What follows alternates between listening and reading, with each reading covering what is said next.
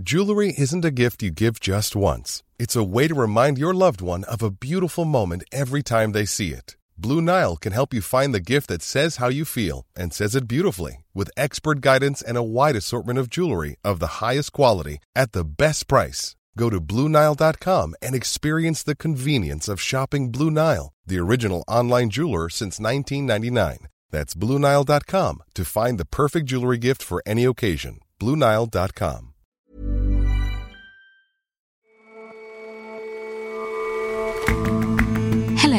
welcome to The Intelligence from The Economist. I'm your host, Ore Ogunbiyi.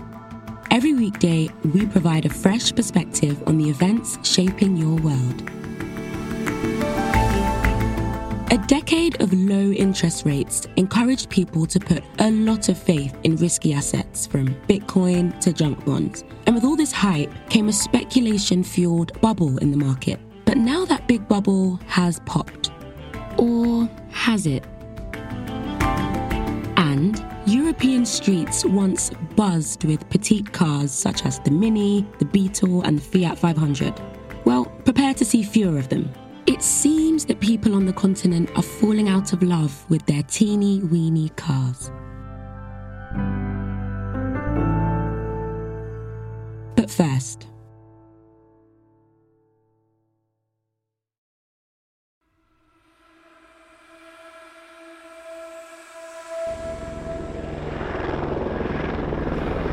Over the weekend, wildfires raged in Spain's Canary Islands and in Croatia.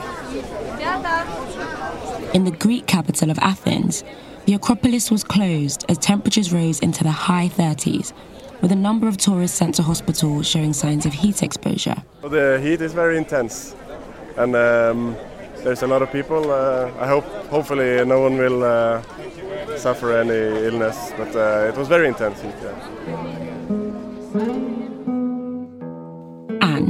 16 Italian cities were on red alert over the searing heat. The current record for the highest temperature ever reached in Europe, 48.8 degrees Celsius, was set in Sicily in 2021. Forecasters are predicting that this week it may be exceeded. Meanwhile, in America, there's a similar pattern emerging. Forecasters expect parts of California and Arizona to reach all time high temperatures. The National Weather Service says roughly 111 million people are under heat advisories. Those alerts span roughly 2,000 miles from Oregon to Louisiana. California's Death Valley, one of the world's hottest places, is predicted to hit 54 degrees Celsius, approaching the highest temperature ever recorded on Earth. Phoenix, over in Arizona, recorded 48 degrees Celsius on Saturday. Our American West Coast correspondent, Erin Braun, went to see how the city is coping with the heat. It's about 2 p.m. here on a Sunday afternoon, and it's about 44 degrees Celsius, which is something like 111 degrees Fahrenheit. This has been the norm lately. For more than two weeks straight, the daily high temperatures in Phoenix have exceeded 110 degrees Fahrenheit or about 43 degrees Celsius. Since it's 2 p.m., the sun is pretty much directly overhead, and there's not a lot of trees in downtown Phoenix, so there's not a lot of shade right now. But there aren't a lot of people outside at all. It's pretty much a ghost town. You might be able to hear some music playing from bars nearby, but they're dead empty. Hopefully, everyone's just at home enjoying air conditioning or one of the cooling centers that the city has opened up. Most of the people who died from extreme heat in Phoenix last year were homeless or lived in mobile homes, so local governments have really been trying to up their outreach campaigns. And forecasters think that the city is probably going to beat an 18 day record that was set back in 1974. So it's really the longevity of this heat wave that is really troubling. So, in recent weeks, and particularly the last seven days, you have seen simultaneous heat waves across huge parts of America, Asia, and Europe. About one third of the American population is currently under heat advisories from the National Weather Service. Rachel Dobbs writes about climate for The Economist. Japan and much of China have seen incredibly high record temperatures. Xinjiang province in China, yesterday they recorded an unofficial uh, temperature of 52.2 degrees Celsius, which, if it is verified, is both the hottest temperature in the northern latitude above 40 degrees and also is the hottest temperature ever recorded in China and is about 1.7 degrees above the previous record. And Europe, particularly around the Mediterranean, is A, currently breaking temperature records, and B, the European Space Agency says that this week may be the hottest ever recorded on the continent. Wow. And why are we seeing these record temperatures? I'm guessing it's down to climate change. It almost definitely is down to climate change, although it is too soon currently to say that this specific event is necessarily attributable to global warming, but it certainly seems that way a previous heatwave in April around the Mediterranean was found pretty quickly to be made 100 times more likely by the buildup of greenhouse gases in the atmosphere. And what we do know is that as global temperatures rise, they're currently about 1.1 degree above pre industrial levels. That pushes the envelope in which the weather happens. So that means that a smaller heat wave has now been made more extreme. Why it's happening simultaneously all around the world, particularly this week, not quite sure yet. Okay, and you mentioned that it's tricky to attribute any specific weather event directly to climate change. So could there be other causes at play? It's possible to attribute direct events, just to say, but not always immediately. There are likely other factors in play here. One of them is El Nino, which is a weather pattern that the world has just entered, which tends to push up temperatures in some areas. We've actually had several years in the opposite weather phenomenon, which is La Nina, which tends to suppress temperatures. So that will probably be driving up bits of heat. But the real effects of El Nino are not expected to be seen until later in this year. So we can't attribute what's going on now to that entirely either. And of course, heat waves like this are very uncomfortable while they last. I mean, you mentioned temperatures in the high 40s, but what are the impacts on human health more broadly? Heat waves are one of the weather impacts with the most direct effect on human health and are actually responsible for about 8% of weather related deaths. And they damage human health in various different ways. The most immediate or obvious is through things like heat stroke or really bad dehydration. That's particularly dangerous for people who are vulnerable or old. Quite a recent study estimated that as many as 61,000 people may have died from sweltering heat across Europe last summer, which notably is not going to be as hot as the temperatures we see this summer. But heat waves also can have a long ranging impact. It can damage your heart, it can damage your kidneys. And there's increasing evidence that heat waves also have an impact on mental health as well as physical health.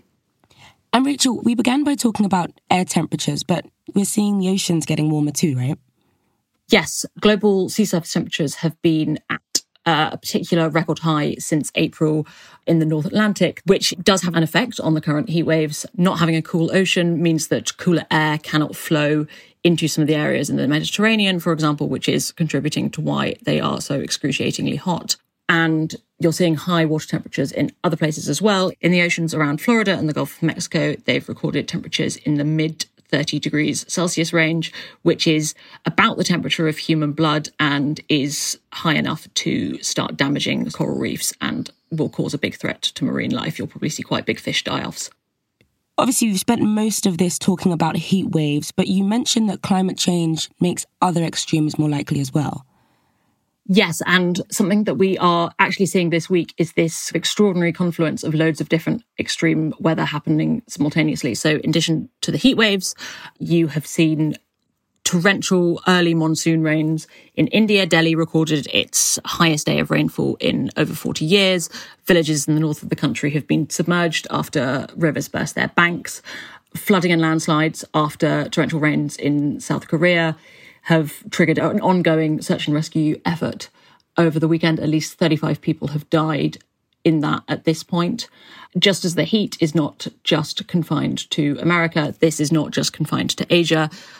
The American state of Vermont has declared a disaster after being hit by unprecedented storms. People have died in flooding in Pennsylvania. All of these things seem to be happening simultaneously this July. I think what I find really unsettling is that while we know that weather events do not repeat exactly year to year, we can make a pretty good guess that the kind of extreme weather that we are seeing this July is going to get increasingly common, and every year is going to be worse or more dangerous or bring about more suffering than the one before broadly, probably across the rest of my life as global temperatures rise. But exactly how bad it gets is going to be dependent on how well the world can cut greenhouse gas emissions and mitigate global warming getting significantly higher by the end of the century, and also on the extent to which the world can figure out how to adapt to climate change, particularly in poor countries, which overall will be the ones most affected. Rachel, thank you so much for joining us. Thank you.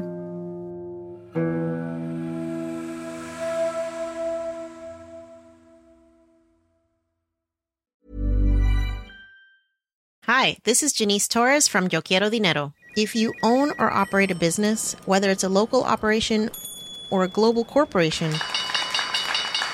partnering with Bank of America could be your smartest move.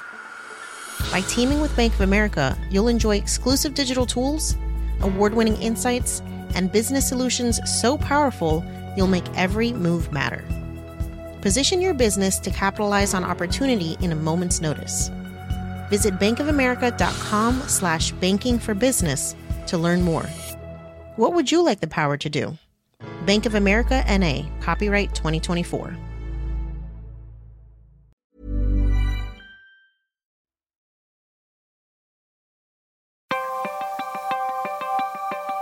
Twenty twenty two was a difficult year for investors. And the S&P at this level below 3812 will post a 20% drop for the whole year. The worst year since 2008 for all the major averages, snapping a 3 And this year didn't start off much better. Yeah, we're now looking at tech job losses at up over 100,000 so far uh, from the industry. We... Heavy job losses in tech, a narrowly averted crisis after the Silicon Valley bank crash, and continued interest rate hikes should have broken the growth model of previous years. But instead, the values of stocks and other would be investments are somehow showing stubborn signs of resilience, leaving many scratching their heads as to whether there is an asset bubble or not. So, for a lot of investors, last year felt like a bit of a reckoning. Josh Roberts is a finance correspondent for The Economist. A decade of low interest rates and floods of new money from central banks had ended, and markets were crashing across the board. And that might have been painful for investors, but it also seemed to make sense. Asset prices had been rising relentlessly for years in stocks, in bonds, in housing, in cryptocurrencies, you name it. So much so that people started to talk about the everything bubble, and they blamed this era of cheap money for inflating it. Now, even though interest rates have risen very sharply indeed over the last 18 months, at the fastest pace since the 1980s, in fact, and despite last year's market crash, it looks like big parts of the everything bubble are back. Okay, tell us what you mean by this bubble. Well, broadly, the prices of risky assets have just proved astonishingly resilient in the face of lots of terrible news. So, over the last 18 months, we've had the return of high inflation, rising interest rates, snarled up supply chains, war in Europe, and the threat of recession across a lot of the world. And yet, over the past six months, the prices of risky assets have been motoring up. Stock markets, in spite of last year's crash, are now back within striking distance of the all time highs they set in late 2021, uh, and junk bonds aren't too far off either. Junk bonds, Josh, what are those? So, junk bonds are the riskiest kind of bond, or borrowing by companies with the lowest credit rating. And they suffered big losses last year, like stock markets. In America, for example, junk bonds lost about 15% in aggregate. But they've since recovered about half of those losses. And actually, in Europe, they've had the same kind of recovery. Elsewhere, there was a long awaited housing slump, for example, but that's now showing signs of petering out, and global prices have fallen only 3%. And that's after a long boom where house prices rose at their fastest rate in history. And even in the most speculative assets like Bitcoin, Bitcoin looks sort of okay now. If you bought Bitcoin before the mania that started in 2021 and you held on to it, you're now back to sitting on a profit. Okay, so you've mentioned a lot of things that could have crashed markets but didn't quite. Is there anything else on the horizon? Well, one candidate a lot of people in the market worry about is liquidity, and roughly that means the amount of cash that's sloshing around the financial system. And it's gradually being drained out of it at the moment. So the two big sources of that are the Federal Reserve and America's Treasury Department. Now, through what it calls quantitative tightening, or reducing its portfolio of bonds, the Fed is sucking out $95 billion a month, and it does that by allowing some of the treasuries it owns to mature without reinvesting the proceeds. And America's Treasury Department, by one estimate, needs to sell a trillion dollars of new debt in the summer. That's to rebuild its cash account after it ran it down in the run up to the debt ceiling drama that we had in Washington a few months ago. Now, both of those things depress Treasury prices by increasing supply and removing the Fed as a monthly buyer. And that means that the yield on Treasury bonds rises. And because the yield on Treasury bonds rises, it moves in the opposite direction to prices. That makes riskier assets like stocks relatively less attractive. It also means that more investors end up holding Treasury bonds than otherwise would, and that reduces their appetite to buy other riskier assets, even if their prices fall. And does this then make a crash in risky assets more likely? Well, on the face of it, yes, although that's certainly not what markets are betting on. So the VIX, that's often called Wall Street's fear gauge, and it's a measure of expected stock price volatility, has this year actually fallen to its lowest level since before the COVID 19 pandemic. So that shows that investors are actually expecting markets to be quite calm. That doesn't necessarily mean that they will be, though. So one way to look at it is that volatility is actually low, not because stock markets aren't moving around very much, but because lots of stocks are moving in different directions at the same time. So those movements sort of cancel each other out. So it's not necessarily the case that volatility really is very low. It's more the case that different types of stocks are cancelling each other out. If they started to move in lockstep again, volatility could increase quite a lot. So, on balance, Josh, does this all mean that a correction is inevitable eventually? Well, that's always a really tricky question with any bubble. So, the thing that we used to call the everything bubble actually lasted throughout the 2010s. It looked increasingly unsustainable, but then it just kept going until 2022. And now valuations on a lot of markets look pretty unsustainable again. One way of looking at that is taking what's called the earnings yield of the S&P 500 index of big American stocks. So this is the ratio of companies' earnings compared to the price of their stock and it's a good sort of rough guide to what returns you can expect on the stock in the future. At the moment that's about 5%. And actually at the same time the risk-free rate that the Federal Reserve is offering is also about 5% and probably set to go up. Now, that makes it look like stock prices are pretty unsustainable because if you can get the same expected earnings on a risky equity as you can get on a risk free rate from the Fed, why would you buy the riskier asset? It makes more sense to just take the risk free route. So, that's one reason to think that a correction could be inevitable, but timing it is virtually impossible. You can lose a lot of money waiting for markets to correct, even if it seems like that's what they're eventually going to do. Josh, thank you so much for joining us. Thanks for having me.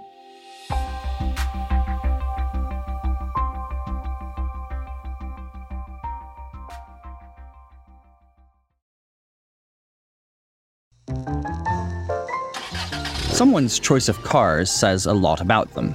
Stanley Pignal writes the Charlemagne column in The Economist.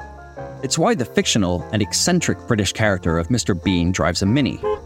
Hello. And James Bond speeds around in a sleek Aston Martin.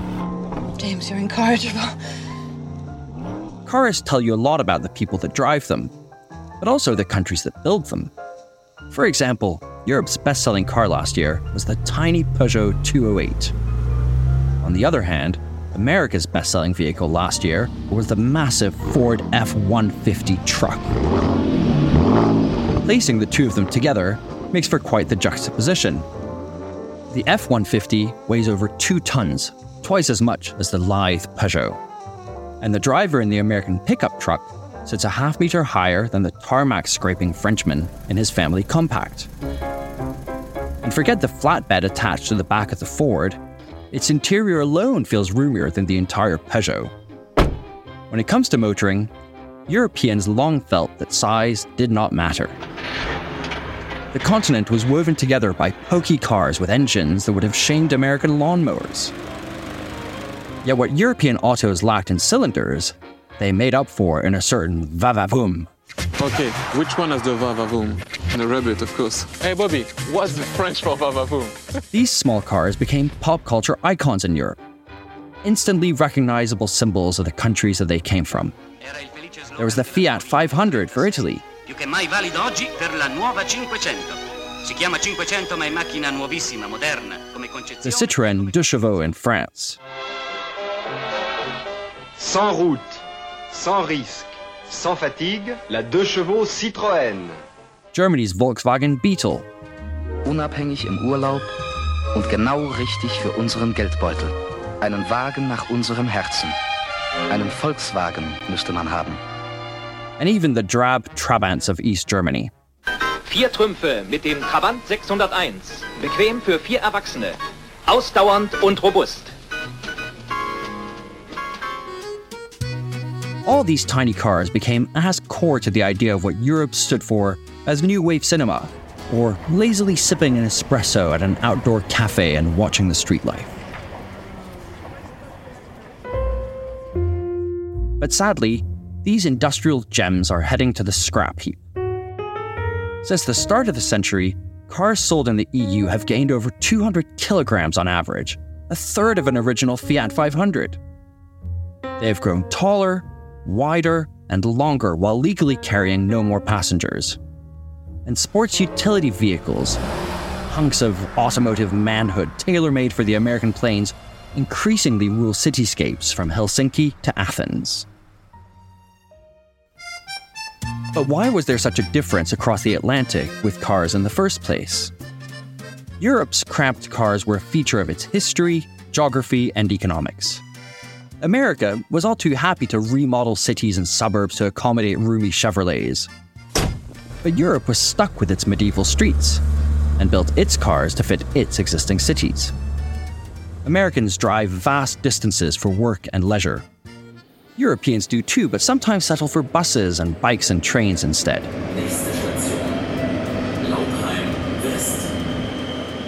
Then there were also the costs. Having to import the bulk of its petrol meant that European fuel duties were high, so wimpier engines were preferred. Perhaps most important, Europe embraced mass motoring in the lean decades after the Second World War. People craved the freedom personal motoring provided, and didn't mind if their heads stuck out the sunroof while they were afforded it. For decades, these pint sized cars stayed the market leaders in Europe, but no longer. Sales of small cars in the EU have fallen by nearly half since 2011, even as those of SUVs are up threefold. And while the names of many of these famous tiny car models endure, such as the Fiat 500 or the Mini, today it is often as a bloated version. The original Mini, launched in 1959, was worthy of the name. Here is the revolutionary Morris Mini Minor. See how easy the Morris Mini Minor is to park. But the last iteration of the rebooted version, released in 2001, weighs twice as much and is over a quarter longer. The trend to larger vehicles seems odd at first. The streets of Florence or Nice are getting no wider. Bigger cars, by and large, pollute more. And yet, Europe has grand ambitions to cut carbon emissions. Plus, European families are getting smaller. Italians had to squeeze an average of 2.3 sprogs in the back of the Fiat 500 when it came out in 1957. Now there are just 1.3 to accommodate. But then again, children used to be bundled wherever they would fit. These days, booster seats are compulsory, but try latching down a toddler in the back row of a two door car. But ultimately, fatter cars in Europe are a consequence of fatter wallets. People tend to buy as much car as they can afford. And it turns out that bigger is better is not just a mindset in America, but Europe as well. So the arc of automotive progress is long, but bends towards duller, bigger wheels. But I, for one, think that Europe should look in the rearview mirror and realize that it's losing a slice of its heritage, the very thing that made the continent what it is. Some of this is surely nostalgia. I remember growing up squabbling with my brother in the back of our family Mini as it navigated the streets of Paris. Later, shortly after my wedding, it was in a comically underpowered Peugeot 106 that my wife and I struggled up hills in Portugal while we explored the country during our honeymoon. These days, such journeys would take place aboard cookie cutter SUVs. They'd be roomy, plush and destined to be forgotten. But I, for one, think that, for all their flaws, those tiny cars had a certain je ne sais quoi, and it would be a shame if that were lost. After all, sometimes smaller really is better. Even if it means being uncomfortably cramped in the back of a Mini with your annoying brother. Fiat, Peugeot, and Citroën are part of Stellantis, whose largest shareholder owns a stake in The Economist's parent company.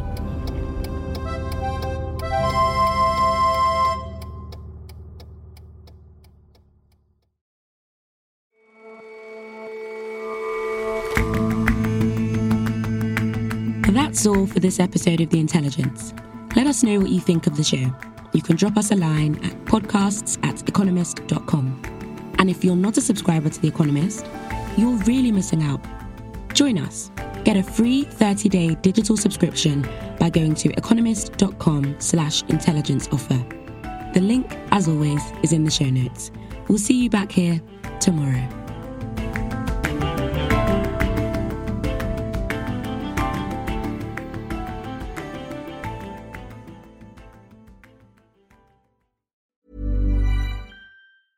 Hi, this is Janice Torres from Yo Quiero Dinero. If you own or operate a business, whether it's a local operation or a global corporation, partnering with Bank of America could be your smartest move. By teaming with Bank of America, you'll enjoy exclusive digital tools, award winning insights, and business solutions so powerful you'll make every move matter. Position your business to capitalize on opportunity in a moment's notice. Visit bankofamerica.com slash banking for business to learn more. What would you like the power to do? Bank of America NA, copyright 2024.